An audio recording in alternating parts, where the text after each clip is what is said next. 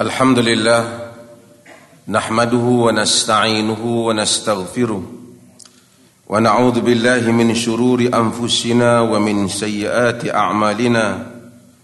من يهده الله فلا مضل له ومن يضلله فلا هادي له.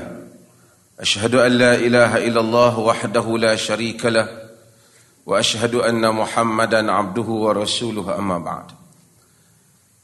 pengurusi yang saya kasihi uh, yang berhormat uh, Datuk Dr. Juanda sahabat saya yang saya kasihi Tuan Presiden uh, Dr. Ruzaimi Ramli Dr. Ruzaimi kata convention sunnah beza dengan perkampungan sunnah saya kata perkampungan sunnah untuk orang kampung convention ni untuk orang bandar um, Tan Sri, YB, uh, Datuk-Datuk, Farad Satizah, Dr. Abdullah Yassin, Dr. Husam, ramai lagi ni. Ustaz Zainam macam-macam. Cahaya lampu ni, Dr. Abang nak nampak duduk depan.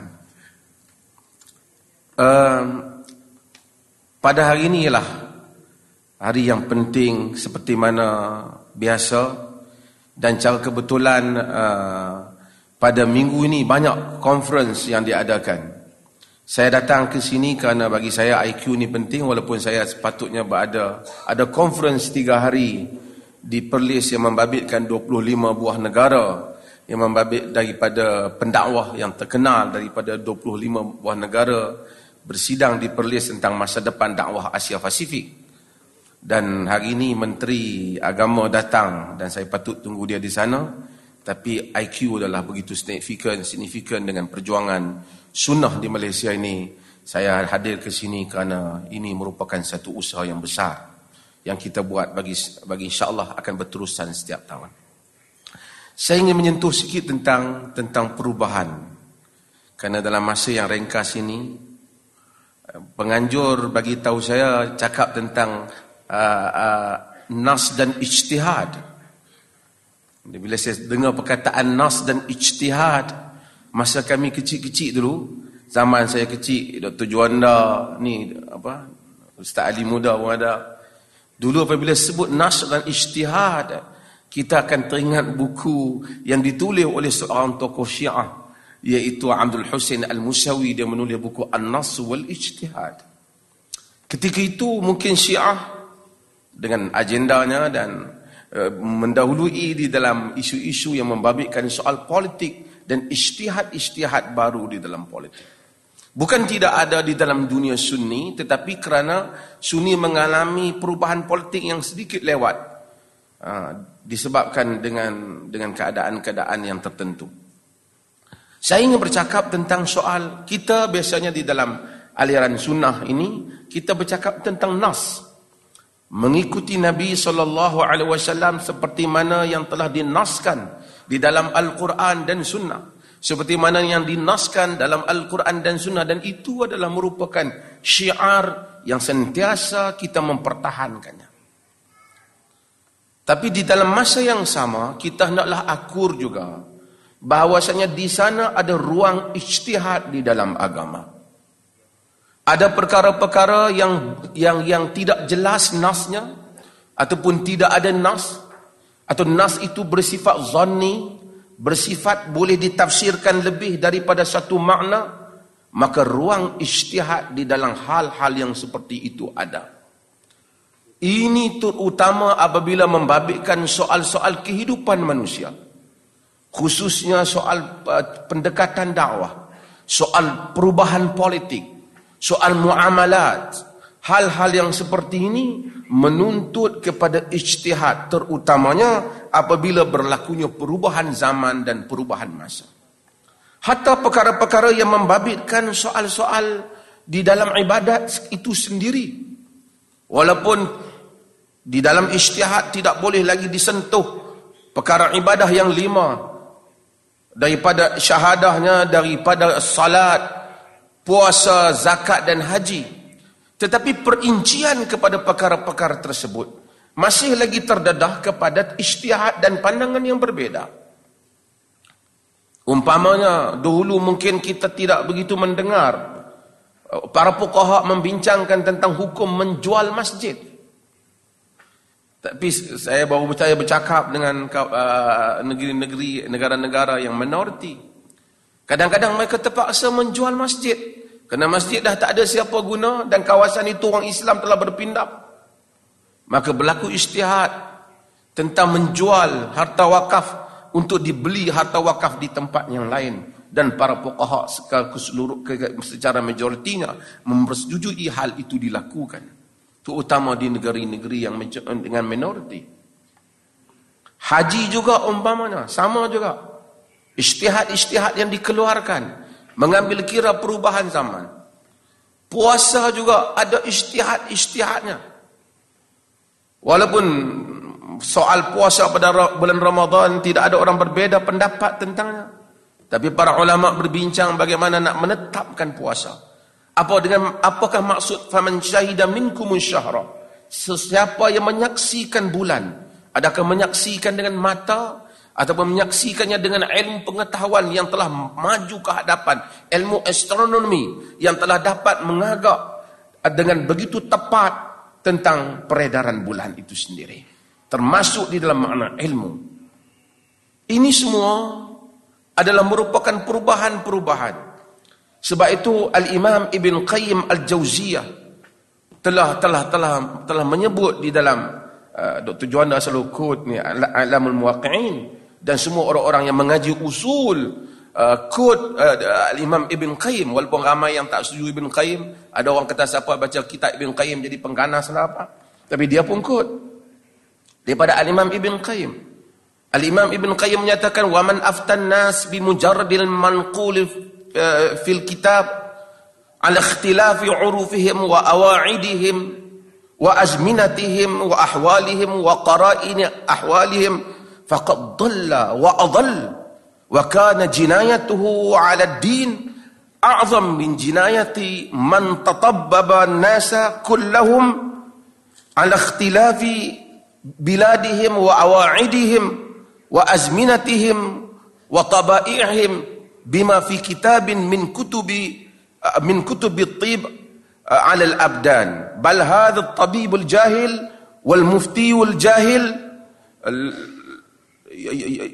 adarru ala al-adyan an-nas wa ala abdan an-nas atau kama qala al-imam ibn qayyim. Kata ibn qayyim uh, ada sesiapa saja yang mengeluarkan fatwa eh, yang mengeluarkan fatwa tam, tanpa mengambil kira bimujarradil mangku sesiapa saja yang berfatwa hanya dengan memetik apa yang ada di dalam kitab tanpa mengambil kira perubahan-perubahan uruf adat perubahan zaman perubahan keadaan tanpa mengambil kira perbedaan kaitan hubung kaitan dengan keadaan yang baru maka dia telah sesat lagi menyesatkan. Sesungguhnya jenayahnya terhadap agama lebih besar daripada jenayah seorang doktor yang mengubati berbagai-bagai jenis penyakit dengan hanya menggunakan satu buku perubatan tanpa mengambil kira perbedaan-perbedaan keadaan negeri, ke, uh, ahwal, jenis-jenis penyakit hanya berpandukan kepada satu buku perubatan.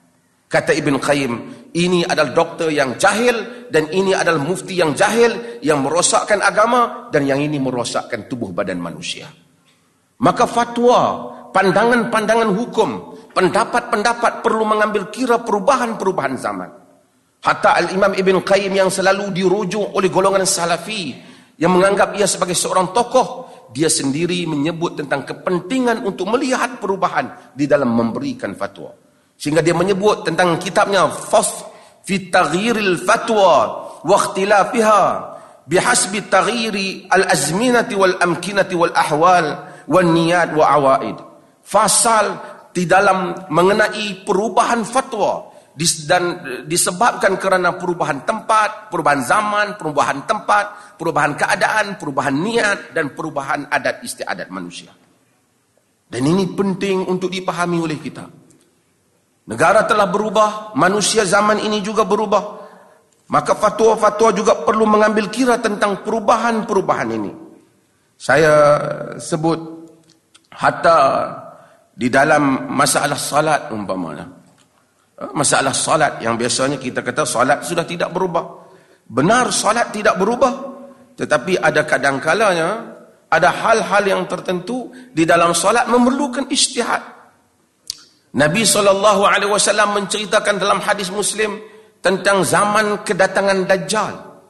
Nabi kata arba'una yauman yaumuka sanah wa yaumuka syahr wa yaumuka jum'ah wa yaw wa ayyamihi ka, ka, ka, kasairi ayyamikum Nabi kata tentang kedatangan Dajjal dia uh, satu hari 40 hari Dajjal arba'un yauman 40 hari satu hari seperti setahun setahun satu hari seperti sebulan satu hari seperti seminggu dan baki hari-hari yang lain ialah seperti hari-hari kamu.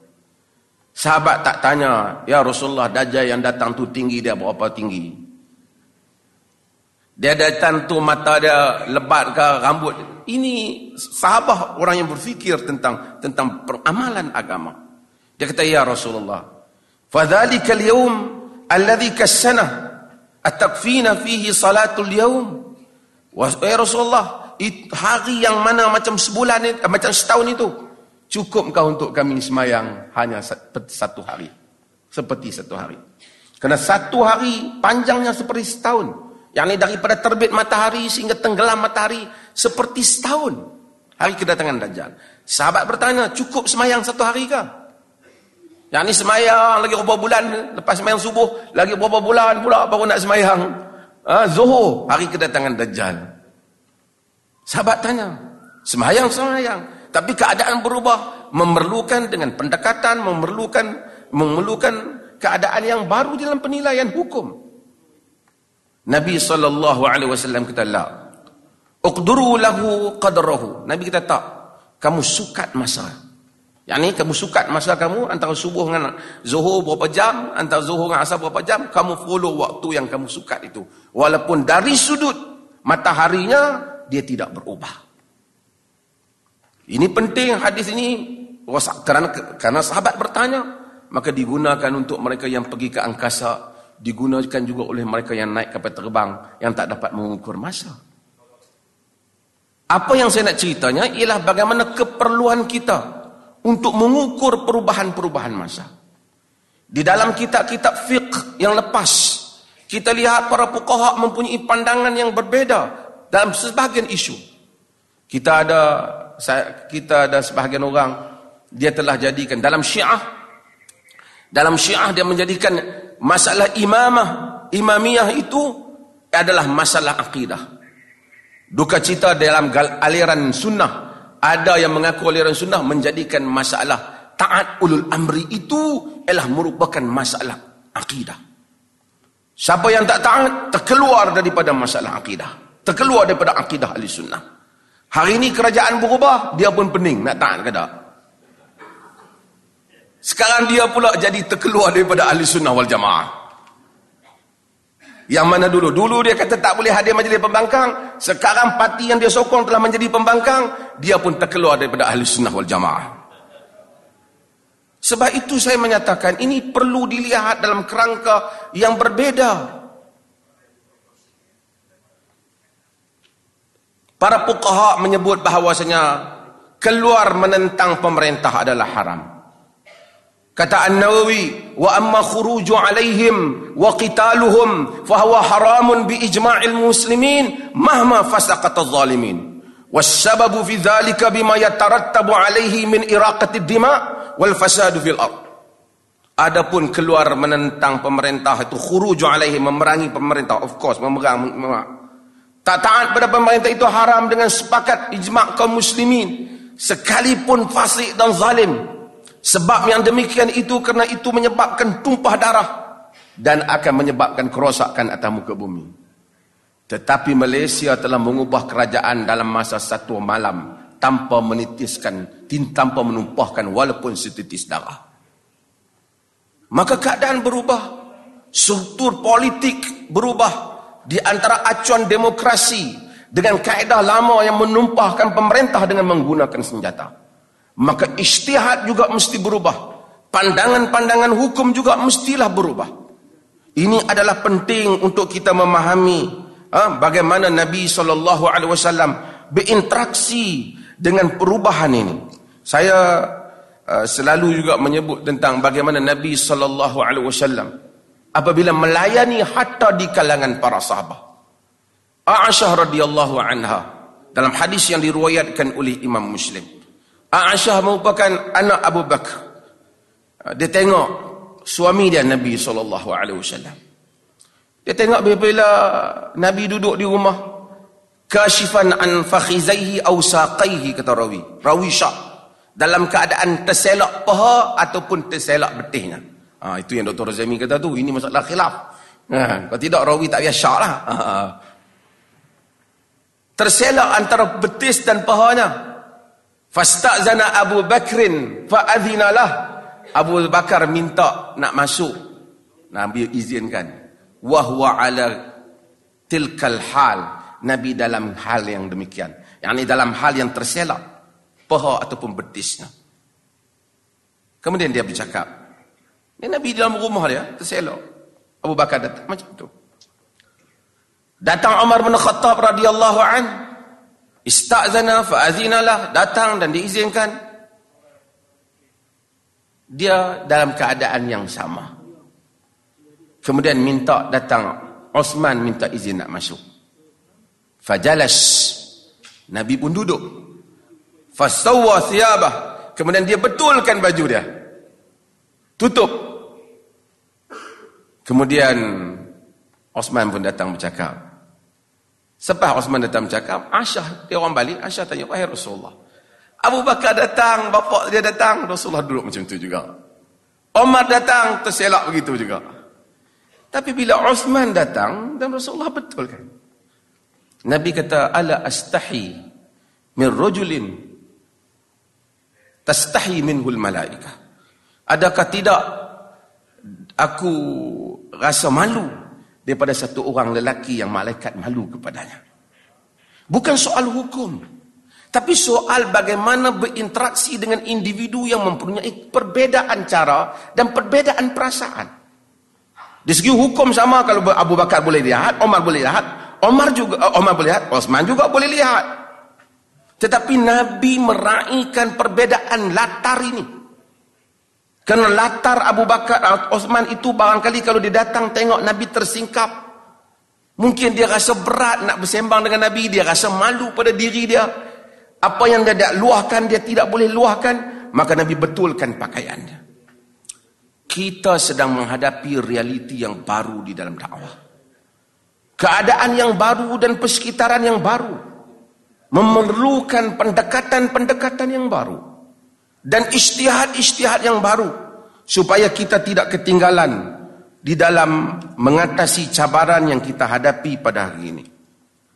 Saya sebut kepada sebahagian para uh, sahabat-sahabat juga. Umpamanya, pada zaman dahulu, pemerintahan, ni pasal pemerintahan, pasal kita negara baru ni bukan saya sokong semua perkara. Tapi saya sebut, keadaan ber berubah. Dahulu kuasa pemerintahan, pemerintah ditegakkan dengan bayar. Setelah bai'ah tidak boleh lagi. Zaman berubah sistem pemerintah ditegakkan setiap lima tahun sekali. Dan kemudian setiap rakyat berbeza. Orang membayar cukai. Saya buat contoh kepada perwakilan yang datang daripada bagian negara. Saya kata di rumah kita, hak kita, cukai kita bayar, duit kita bayar. Saya dapat cakap Datuk Usam. Maka apa yang kita pakai di rumah kita ialah sistem Islam yang kita percaya. Anak isteri dan orang yang di bawah kita dan di bawah syarikat kita. Di syarikat asing di syarikat ramasami dia memakai hak dia. Dia mungkin nak minum arak dalam rumah dia dia berjudi dalam rumah dia. Itu adalah hal dia. Sementara jalan raya sementara public domain yang membabitkan semua orang. Saya bayar cukai, asing bayar cukai, Ahmad juga bayar cukai. Saya tidak boleh memfardukan agama saya di atas kawasan umum. Seperti mana asing dan ramasami juga tidak boleh memfardukan agama dia di atas kawasan umum. yang boleh ditegakkan ialah peraturan-peraturan yang di, yang disepakati oleh para pemerintah. Dan ini berbeda. Supaya kita dapat tahu apa yang dimaksudkan dengan al-amru bil ma'ruf dan an-nahy 'anil munkar. Supaya kita tidak mengubah pada tempat yang sepatut kita tidak disuruh untuk mengubahnya. Kemungkinan itu sebahagiannya berlaku tapi kita mungkin tidak dituntut dalam hal-hal yang tertentu. Untuk itu, saya ingin menyeru bagi dalam dalam ucapan ini untuk kita bergerak kepada suatu perkara yang penting yang saya rasa. Kita tahu bahawasanya semua orang penceramah ustaz-ustaz ramai bila kita baca kita akan baca tentang ciri umat Islam ni ja'alna wa kadzalika ja'alnakum ummatan wasata litakunu syuhada'a 'alan nas. Demikian itu kami jadikan kamu ummatan wasata. Kita jadikan justly balance umat yang yang pertengahan, umat yang Allah jadikan exemplary, noble and just supaya satu contoh kepada umat lain. Tetapi itulah inspirasinya yang Al-Quran mahu daripada kita sebagai umat. Tapi jika kita tanya persoalan sejauh manakah hari ini kita menjadi umat contoh dalam realiti hari ini bukan realiti semalam. How much of that inspiration is evident today? Sejauh mana inspirasi itu benar-benar menjadi kenyataan terbukti pada hari ini? Ternyata bahawasanya kita lihat di media, kita lihat prasangka antara bangsa dan berbagai-bagai lagi kepada orang Islam. Saya nak mencadangkan bukan saja kepada IQ tetapi kepada seluruh umat Islam. Antara perkara besar, projek besar yang mesti kita buat ialah kita menguruskan persepsi yang bagus terhadap Islam. Managing perception towards Islam. Menguruskan persepsi yang bagus kepada Islam. Dan ini penting. Kata lihat di dalam agama, kita tahu kita ada bab haddul qadhaf. Had menuduh wanita yang berzina atau lelaki berzina. 80 rotan. Kenapa tak boleh tuduh? Kerana itu mencemarkan, mencemarkan persepsi. Agama larang. 80 rotan hampir sama dengan zina. Pasal ia membabitkan diri. Ini saya selalu sebut. Dalam agama, tuduh orang tuduh orang berzina 80 ratan. Ada had. Hukum zina 100. Hukum mencuri bila betul konteksnya potong tangan. Tuduh orang mencuri tak ada bab. Bukan bukan kata boleh, tak ada hukum had. Hukum had. Sebab biasanya mencuri membabitkan harta awam maka banyak perkara yang terpaksa disebut maka tidak disebut kalau tak disebut akan jadi masalah sedangkan menyebut seseorang berzina merupakan isu pribadi dia. Kalau kau tak sebut pun tak ada masalah. Dia akan berdosa dengan Tuhan antara dia dan Tuhan. Sebab itu mesti dibezakan antara hukum-hukum dalam agama. Tapi yang pentingnya agama larang menuduh uh, orang berzina. Kerana nak menjaga persepsi. Kita disuruh husnuzan kerana kerana untuk menjaga persepsi. Wanita disuruh pakai pakaian yang elok. Ya ayuhan nabi, qul li azwajika wa banatika wa nisa'il mu'minin yudnina 'alayhinna min jalabibihin. Dzalika adna an yu'raf wa yani yu'rafna wa la yu'zain.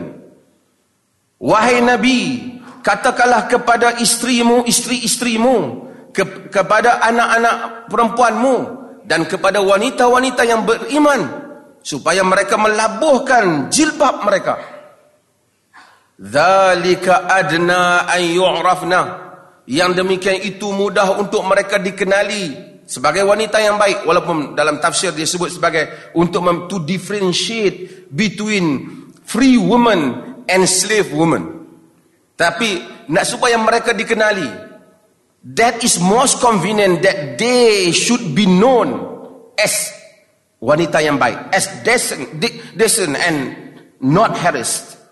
Supaya mereka dikenali sebagai wanita yang baik dan mereka tidak dicemari. Kenapa? Tujuan pakaian supaya Islam mau supaya mereka dikenali sebagai wanita yang baik kerana tujuan pakaian adalah untuk memberikan image yang baik. Semuanya adalah program Islam di dalam nak membina imej yang baik bagi masyarakat muslim. Kita lihat agama melarang uh, libasus syuhrah. Libasus syuhrah, pakaian yang ganjil. Pekula uh, garment, benda yang pelik yang menyebabkan orang rasa kita pelik. Nabi SAW kata man labisa thawba syuhrah albasahu Allah uh, thawba thawba mudhallatin mudhallatin yawm al-qiyamah. Siapa yang pakai pakaian yang yang syurah, yang pelik pada orang, Allah Taala pakai pakaian kehinaan padanya pada hari kiamat. Dalam hadis yang diriwayatkan oleh Imam An-Nasa'i, ya Abu Dawud dan Ibnu Majah. Kerana apa? Kerana agama tak mau kita kelihatan pelik. Kita tak ada pasal balik kampung kita kita pakai satu baju semua orang tak pakai. Dia tengok up to the standard of your community. Apa yang community kita? Kita pi duduk pi pi buat haji, orang tak pernah tengok pakaian tu pakai tengah-tengah orang umrah pakai sampin pakai baju Melayu lepas tu kita rasa kita pandai ataupun kita pergi satu negeri agama tak mau. Kita buat balik satu pakaian yang pelik dia tak mau. Perbuatan yang pelik tindakan yang pelik dilarang oleh agama kerana akan memberikan persepsi yang salah kepada kita. Demikian juga tindakan-tindakan yang pelik. Sebab tu kita elakkan tindakan yang pelik. Ini termasuk di dalam dalam dalam dakwah. Nabi sallallahu alaihi wasallam. Kadang-kala tidak melaksanakan perkara yang sepatut dilaksanakan semata-mata kerana mengelakkan persepsi yang salah. Di dalam hadis yang diriwayatkan oleh al-Imam Al-Bukhari dan Muslim dan selainnya Nabi tidak mengambil tindakan kepada Abdullah bin Ubay bin Salul. Walaupun Abdullah bin Ubay bin Salul layak untuk dibunuh. Treason. Treason ini tak ada hukuman untuk treason melainkan mati. Dia duduk dalam masyarakat Islam, dia khianat, dia pakat dengan musuh, dia bocor rahsia, dia bawa musuh masuk ke Madinah. Dia membuat banyak lagi subversif punya tindakan di dalam masyarakat Madinah. Tapi Nabi tak bunuh dia. Walaupun sahabat desak. Dia mengancam. Tapi kata Nabi, Da'hu. La yatahaddathu nas. Anna Muhammadan yaqtulu ashabah. Biarkan dia. Supaya jangan orang menyatakan Muhammad itu membunuh sahabat-sahabatnya. Kerana orang luar tidak faham. Orang rasa, ini orang bersemayang belakang Nabi. Ini orang cakap Islam. Pasal apa Nabi bunuh dia? Kalau dia pun kena bunuh, macam mana kita nak join Islam? Kamu semua jangan pergi. Itu pada zaman yang tidak ada media sosial. Tidak ada CNN, tidak ada Fox Media. Nabi mengelakkan persepsi itu. Kerana Nabi tidak ambil tindakan, Nabi biarkan dia. Sehingga uh, Al-Imam Ibn Mulaqtin menyatakan bahawasanya ini adalah merupakan politik yang besar yang dilakukan oleh Nabi. Menangguhkan dan tidak mengambil tindakan yang patut untuk mengatasi ancaman yang lebih besar. Menguruskan persepsi adalah sesuatu yang paling penting untuk kita lakukan di zaman ini. Maka inilah apa yang umat Islam saya fikir perlu lakukan untuk kita hadapi realiti politik dakwah. Mungkin sebahagian perkara kita jangan buat. Saya bercakap kepada kawan-kawan yang daripada luar negara semalam. Saya kata di Malaysia dalam keadaan dunia Islam macam-macam, korupsi di sana sini, banyak masalah. Tiba-tiba semua benda ni kita tidak highlight. Kita bercakap tentang hukum potong tangan pencuri. Tentang hudud. Yang mendapat publicity luar. Yang orang akan salah faham. Dan orang akan teringat apa yang sedang dilakukan oleh ISIS. Apa yang dilakukan oleh Daesh. Demikian juga kadang-kadang kita ada perkara-perkara yang yang boleh untuk kita berbe- kita mengambil beberapa pandangan. Mungkin di Malaysia tidak ada isu. Saya di luar negara umpamanya, pemakaian purdah umpamanya bagi wanita-wanita. Dalam keadaan mereka menyangka bahawa Islam menindas wanita. Dahlah ada negara macam-macam cerita orang Islam bukan negara bukan Islam tak ada tindak ada. Walaupun kadang-kadang bagi kita kecil. Tapi apabila wanita Islam meraihkan mereka diizinkan memandu kereta. Betapa barat rasa mereka tertindas. Walaupun rakyat Amerika pun baru saja dapat peluang mengundi wanita-wanita di Amerika. Itu tak cerita lagi hal-hal yang lain. Yang dilihat agak begitu mundurnya pada sisi mereka. Tindak walaupun pada sisi kita tidak. Tapi persepsi di pihak mereka. Purdah umpamanya mempunyai banyak pandangan. Hatta di kalangan mereka yang yang yang yang mempertahankan yang berpaksikan Al-Quran dan Sunnah, Al-Bani menulis menulis beberapa buku bagi menjawab dakwaan orang yang menyatakan wajib memakai purdah. Saya tahu purdah sebahagian fuqaha menyatakan wajib, tetapi hujah yang kuat di kalangan para fuqaha tidak mewajibkannya. Bagi mereka yang duduk di negara yang bukan Islam, bukan pilihan yang terbaik dalam suasana sekarang dalam dalam keadaan media dalam keadaan propaganda melawan agama bukan sesuatu yang baik untuk mereka memakai purdah pada pandangan saya terutama apabila mereka pergi ke restoran dan seumpama Malaysia mungkin tak ada masalah sebagian negara orang dalam negara orang Islam mungkin tidak ada masalah tapi mereka saya kut Ibn Taymiyah rahimahullah Orang selalu kut Ibn Taymiyah dan ramai orang klaim dia menjadi salafi kerana dia mengikut Ibn Taymiyah rahimahullah. Tetapi malangnya mereka menjadi begitu sempit sebahagiannya. Sedangkan Ibn Taymiyah itu begitu fleksibel.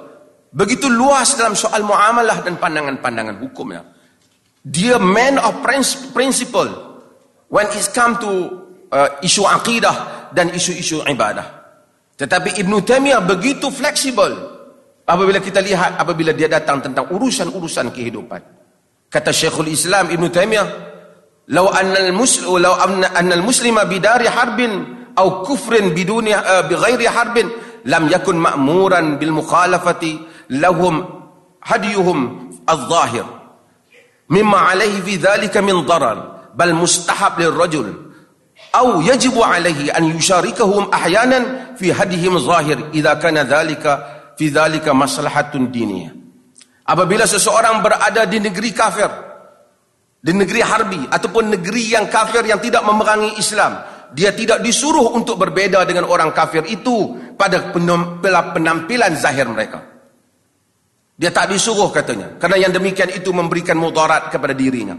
Bahkan dia dilegalkan, bahkan diwajibkan untuk kadang-kala. Dia menyerupai mereka untuk sama dengan mereka di dalam perayaan-perayaan mereka karena yang demikian itu mempunyai manfaat kepada agama jika itu mempunyai manfaat kepada agama ini yang Ibn Taymiyah sebut dan ini yang perlu kita lihat dunia pada hari ini berada di bagaikan dalam satu globalisasi ini kita bagaikan dalam satu kampung saja apa saja tindakan yang dilakukan oleh umat Islam di negeri ini, di negara ini dan di mana-mana masyarakat akan mendapat liputan yang luas di tempat yang lain.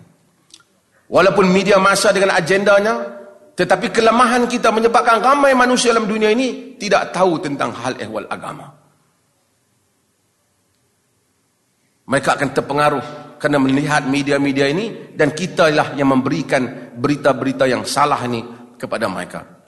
Ini adalah perkara yang penting uh, yang saya rasa untuk kita semua uh, fikirkan dalam usaha era dakwah yang baru iaitu bagaimana memberikan untuk manage persepsi yang baik berhubung dengan dakwah dan berhubung dengan masa depan Islam dan apakah perkara-perkara yang patut kita dahulukan dan kemudiankan di dalam tindakan-tindakan kita berhubung dengan dakwah saya bila tengok uh, saya cerita ni pasal hari ini conference dakwah saya bagi ucap utama kepada mereka dua hari lepas tapi saya rasa saya kata bila kita lihat saudara-saudara nan di negara Asia Pasifik yang mereka ni kebanyakannya daripada negara minoriti bukan Islam. Kita tengok mereka bekerja dalam negara mereka itu begitu hebat. Ramai orang masuk Islam dan kita bergembira. Dan mereka apabila dihalang, mereka kata ini demokrasi dan ialah hak kebebasan bersuara. Dan kita sokong mereka. Banyak Islamic centers di di di di barat yang dibuka Ramai orang masuk Islam. Dan kita pun seronok. Baru ni ada artis island mana yang masuk Islam. Tapi dia dah keluar dah. dia katanya masuk Hindu lah. Tak apalah. Kan? Okey, tapi yang pentingnya kita suka bahawasanya ada orang masuk Islam kena dakwah. Kita IQ. Oh, sahabat sebahagian sahabat IQ ni daripada Penang. Sekarang alhamdulillah IQ Penang ada sekolah. Saya minta semua tolong sekolah smart IQ Penang ni untuk maju ke hadapan. IQ Penang hantar dan IQ lain juga hantar pendakwah kita pergi ke Thailand untuk membawa ke Chiang Rai. Saya pun pernah pergi ke sana, tidur di sana dan ajak orang-orang Cina bukit itu untuk masuk Islam. Kita suka dengan dakwah tu dan kita duka cita jika dapat halangan. Kita kata demokrasi dan kebebasan bersuara. Tapi apabila mari ke negara kita, orang lain pun buat benda yang sama juga. Dan menyeru kepada agama mereka. Kita kata no, tak boleh. Ini negara Islam. Orang Islam. Tapi kamu buat di Thailand, itu negara Buddha. Kamu buat di barat. Kemudian apa boleh? Sebab itu saya kata, mungkin kita tidak bersetuju, tapi kita carilah pendekatan yang lain. Kerana kita umat. Kalau kita kata di negara kita tidak boleh, orang lain akan bercakap hal yang sama. Bukan saya kata boleh. Tapi kita kena memilih bahasa yang lain. Untuk menyatakan jangan timbulkan provokasi ataupun apa. Jangan kata ini negara Islam tak boleh. Habis itu banyak Kuwait, Saudi, Malaysia hantar pendakwah pergi berdakwah di negara bukan Islam. Mengapa kita mau orang melayani kita di atas dasar demokrasi dan kita tak mau layanan yang sama buat daripada orang lain. Kita kata, oh pasal kami agama yang benar, kamu tidak benar. Itu bahasa kita. Tapi tidak bahasa mereka maka orang sentiasa hilang hilang kepercayaan terhadap ketulusan kita di dalam menuntut hak-hak kita di dalam negara-negara itu. Semalam uh, seorang pendakwah uh, saya nak tutup hal ini dengan cerita dia, saya kongsi cerita uh, Sujimoto daripada Jepun. Saya pergi ke Jepun dulu, dia dia dia dia dia dia pernah berceramah dengan saya saya tak tahu dia datang ke sini, dia dua tahun betul-betul dia datang ke Perlis untuk setiai konferen Asia Pasifik. Semalam dia cerita pengalaman dia masuk Islam. Tapi saya nak cerita pada orang sunnah ni, satu sudut yang mungkin kita kena fikir sikit. Dia kata, dia tak pernah kenal tentang Islam. Tetapi, oh, selamat datang, WB Khalid. Last saya nak Dia kata dia tidak pernah kenal tentang Islam. Tetapi dia kata apabila dia masuk universiti sila apabila dia masuk ke universiti dia berjumpa dengan seorang muslim daripada Bangladesh daripada muslim Bangladesh tu dia jadi kawan baik dia bila dia pergi dah baik Kawan dia daripada Bangladesh ni jemput dia pergi ke Bangladesh. Orang Jepun pergi Bangladesh. Tuan-tuan pernah pergi Bangladesh? Ha? Cakap betul tu. Okey. Iyalah kita tahulah Bangladesh eh, Mesir kan negara Arab lebih kurang. Kan? Bangladesh dia kata dia bila dia pergi, dia masuk kampung, dia tengok begitu miskin dan berbeza sangat kehidupan orang Bangladesh itu dibandingkan orang Jepun. Dan mereka miskin. Cumanya dia rasa sesuatu yang berbeza. Dia rasa mereka layan dia begitu baik. Setiap malam ada jemputan untuk dinner di rumah macam-macam orang yang miskin ni. Sehingga tak ada malam yang free sepanjang dia berada di Bangladesh. Dia sebagai orang Jepun, dia tak ada pengalaman itu. Bila dia balik ke Jepun, dia berfikir tanpa henti, kenapa orang miskin ni begitu baik? Lalu dia mula mencari tentang Islam, dia baca, dia baca, dia baca Quran. Kemudian dia membuat keputusan untuk masuk Islam dan hari ini dia menjadi pendakwah Islam di Jepun. Kerana itu saja. Dan dia kata pada dalam ucapan tu, kadangkala untuk pujuk orang masuk Islam bukanlah perlu sangat argument-argument yang besar. Ia perlukan kepada budi bicara yang baik dan layanan terhadap perasaan yang diperlukan oleh semua insan. Dengan itu saya ucapkan terima kasih di atas keizinan uh, pihak penganjur yang juga merupakan uh, saya bersama-sama dengan mereka Terima kasih Tuan Presiden uh, Dr. Ruzaimi di bawah kepimpinannya IQ terus melangkah hebat ke hadapan. Terima kasih tuan-tuan juga yang sentiasa uh, membantu IQ. Terima kasih kepada YB Khalid yang datang. Sekian wassalamualaikum warahmatullahi wabarakatuh.